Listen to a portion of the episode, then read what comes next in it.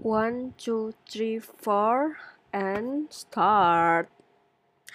Halo, assalamualaikum warahmatullahi wabarakatuh. Hai guys, apa kabar semua? Semoga baik-baik saja ya, semoga bahagia dan semoga selalu dalam lindungan Allah Subhanahu wa taala. Ketemu lagi di podcast aku yang masih belum tahu um, nanti ganti nama lagi, random banget ya kan? Belum ketemu nama yang pasti, nama yang cocok, tuh kan? Masih galau, galau terus.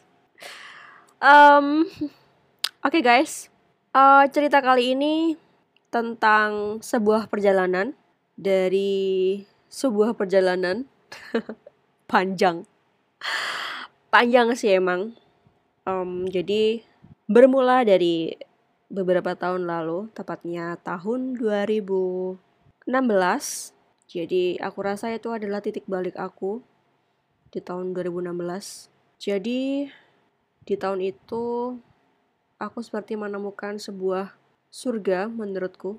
Kenapa? Karena yang aku temukan ini adalah sebuah tempat, sebuah circle tentunya, dan ilmu baru. Benar-benar baru. Bertahun-tahun aku hidup, banyaknya aktivitas dan kegiatan yang aku lakukan.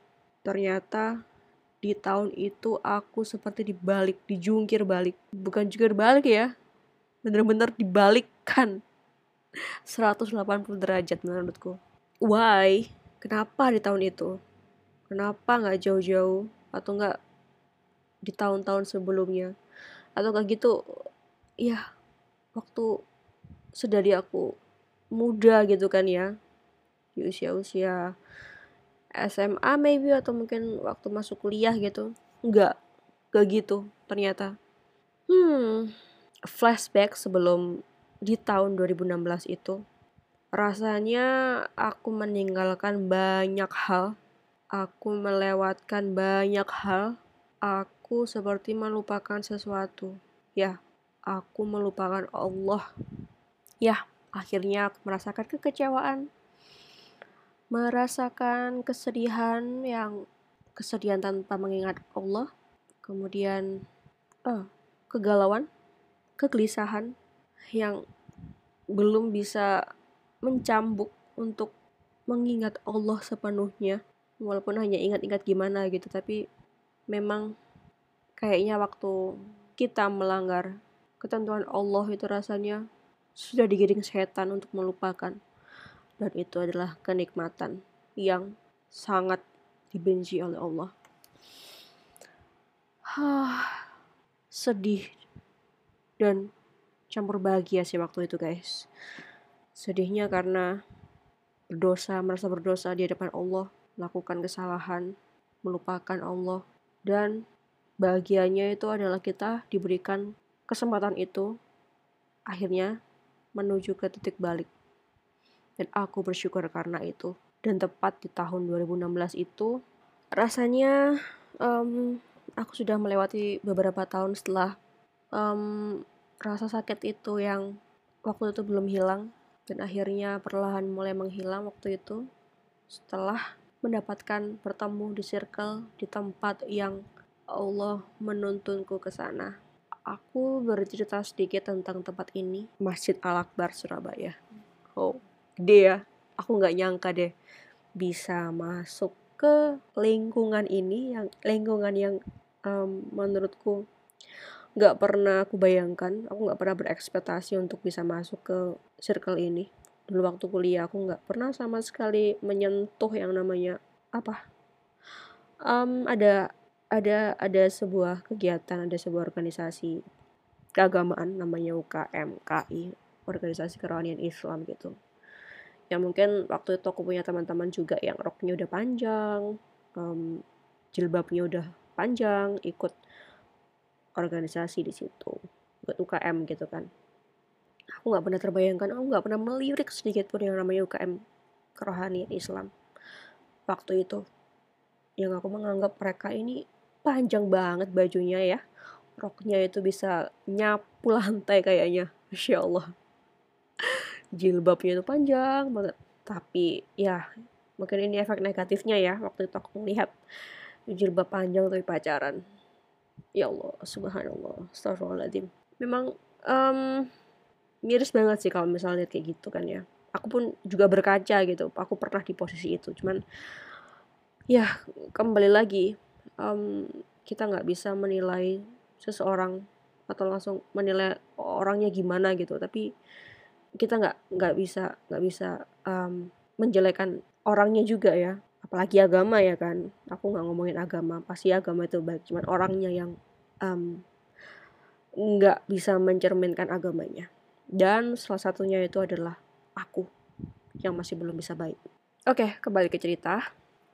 Jadi um, pengalamanku memasuki lingkungan ini itu membuat aku sangat sangat terpukau, kagum, masya Allah, tabarakallah, hal-hal yang belum pernah aku lakukan di masa lalu sebelumnya.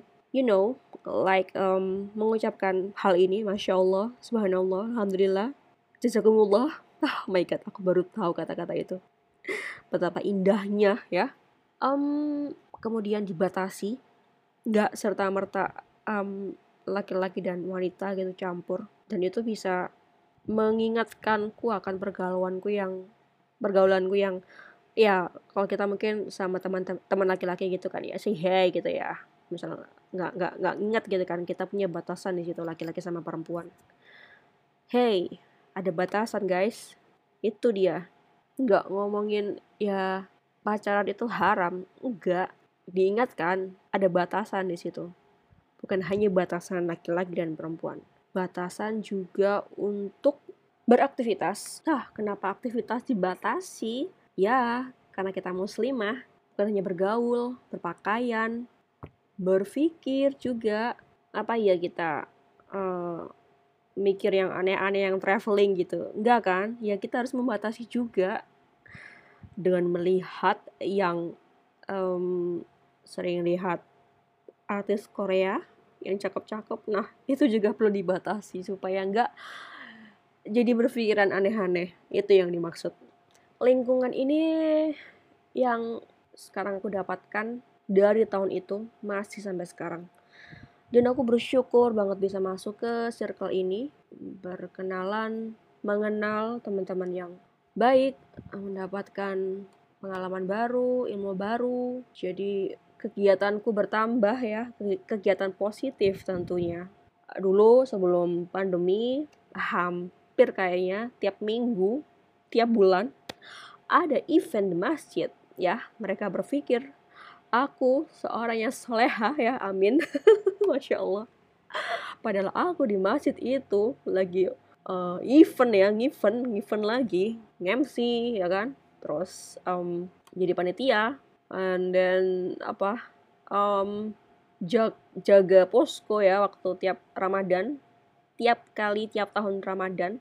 Alhamdulillah full selama hampir 30 hari. Karena nggak mungkin setiap hari ya pasti ada bolong-bolongnya aku datang ke masjid. Karena kerja ya waktu itu. Pernah juga full um, di masjid karena waktu itu nggak kerja nganggur. Tapi nganggurku jadi ngerasa um, apa ya spesial gitu. Nganggur tapi di masjid ya waktu itu.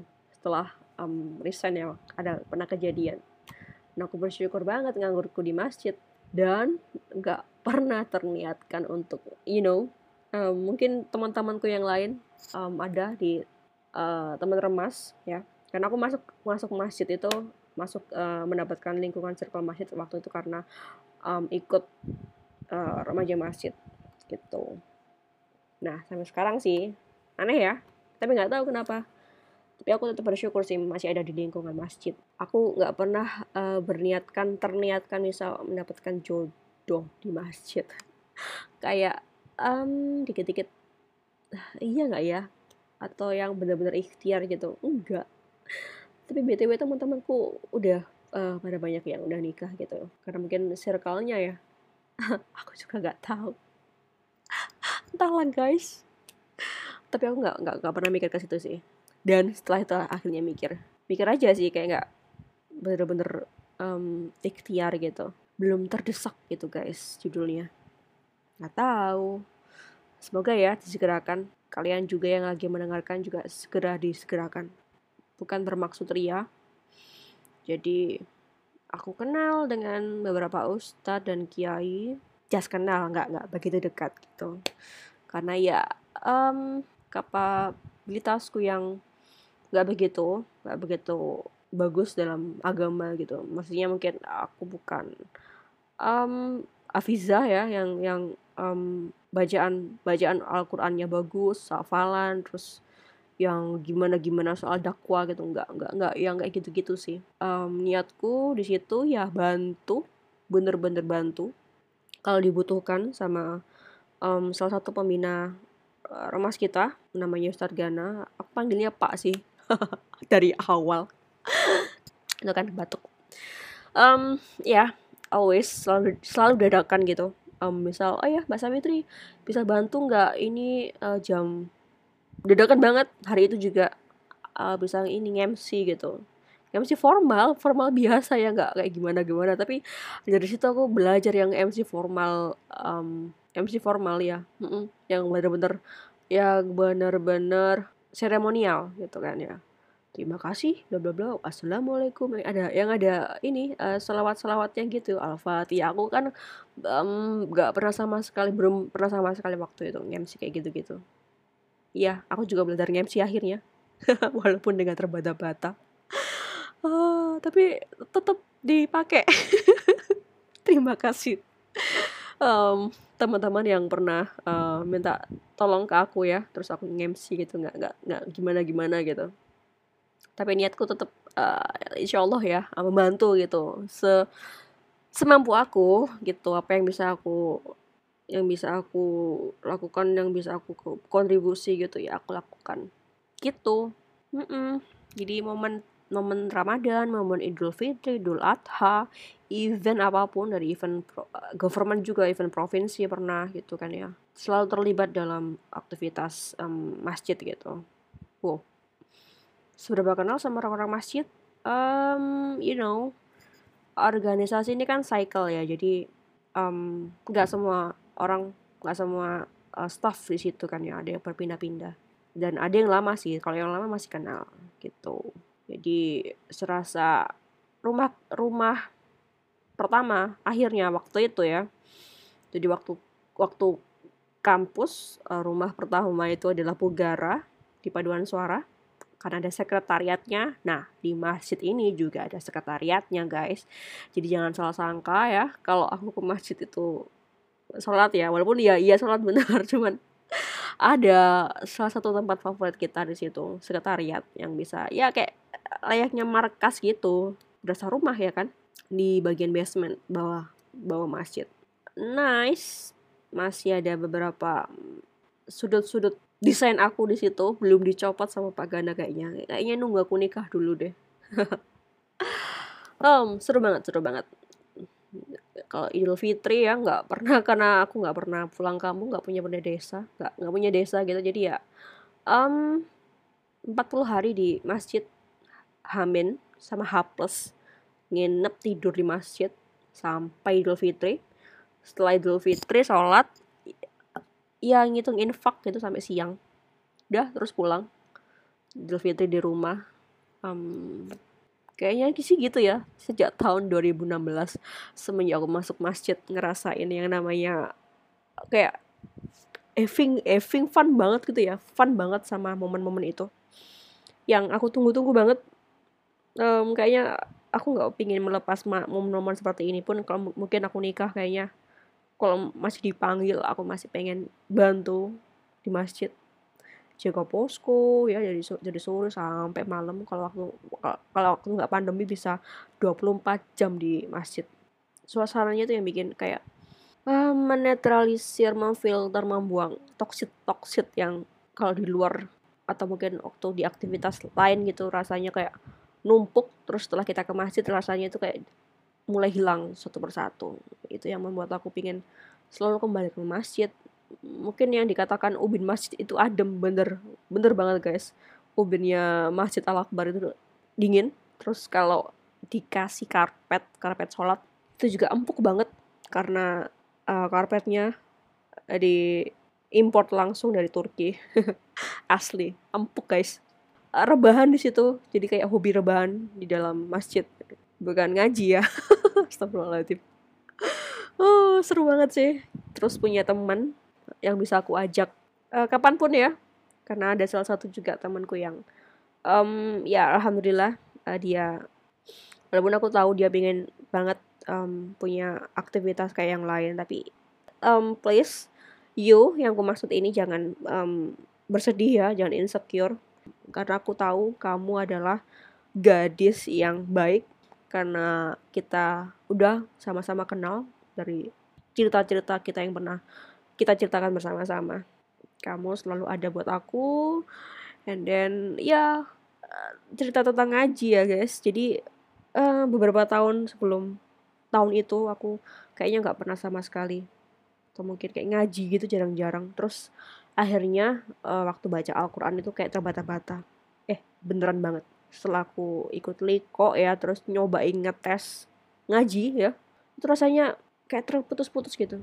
Entahlah ya itu mungkin karena uh, dosa-dosa yang pernah aku lakukan sebelumnya. Belum ya Allah. Astagfirullahaladzim terus akhirnya um, diajarin how to um, mengaji ya ngomong uh, apa namanya membaca Al-Quran yang ba yang baik dan benar gitu. Pelan terus fokus. Terus sebelum baca Al-Quran itu diniatkan untuk membaca yang supaya setan nggak mengganggu kita waktu membaca Al-Quran. Uh, dan it's work. Ya bener banget. Bukan bermaksud ria sekali lagi guys. Tapi ini yang aku rasakan setelah uh, merasakan titik balik itu. Setelah melewati masa-masa itu terus kemudian ngaji lagi itu rasanya kayak ah aku kok gak bisa baca ya? Padahal waktu kecil dulu waktu SD kan ada ngaji tiap sore tuh sama guru ngaji. Itu rasanya kayaknya mudah ya. Terus setelah kita dewasa itu rasanya kita jauh dari Al-Quran. Jauh dari agama yang aku anut waktu itu. Hmm, aku bersyukur banget. Allah uh, menunjukkan jalan itu di tahun itu ya. Mungkin itu adalah waktu yang tepat buat aku untuk um, merestorasi diri sendiri ya.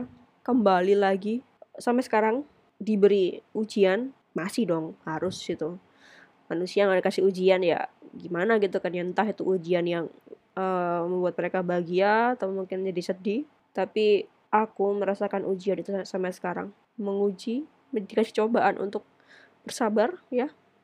Terus menjalani istiqomah itu sulit sekali. Bener bener banget.